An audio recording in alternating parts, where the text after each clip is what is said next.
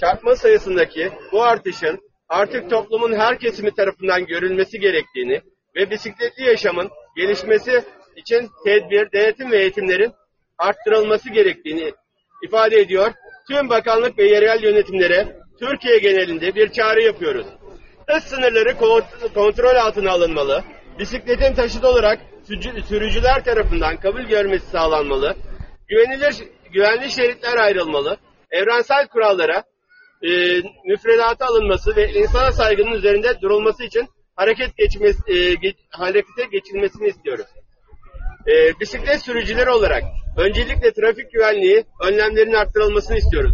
Çünkü bisikletime çarparsan ölürüm. Bunun için tüm trafik birimlerinden tüm, tüm araç sürücülerine bu konuda durmaksızın uyarılar yapılmasını istiyoruz. Motorlu taşıtların eğitimleri ve sınavlarında da bu konunun ciddi şekilde ele alınmasını istiyoruz. Ortada 258 can var. Sadece 2 yılda kaybettiğimiz 250 kişi. İşte tüm bunların olmaması e, nedeniyle hay, e, e, bu yüzden hayatını kaybetti arkadaşlarımız. Bu ölümleri durdurmak hepimizin elinde. Durduralım. Bisikletime çarparsan ölürüm, ölürüm. Hep beraber arkadaşlar umuda ses olmak için hep beraber umuda ses ol diyoruz.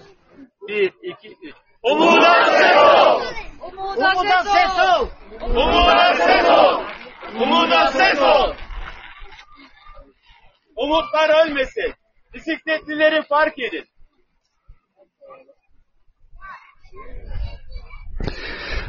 Herkese merhaba. Herkesin Bisiklet Podcast'ından herkese merhaba.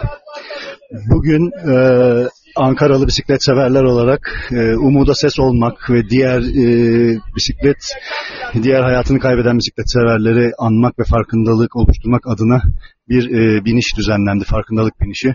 Şu anda e, 30 Ağustos e, Zafer Parkı'ndayız Ankara'da ve bisiklet severler toplanmış durumdayız. Bir basın açıklaması gerçekleştirildi Abidos Derneği tarafından e, ve bir e, Umud'un babası da bir konuşma yaptılar. E, bir farkındalık ve e, turu düzenlenmiş durumda. Şimdilik sizlere aktarabileceklerim bu kadar.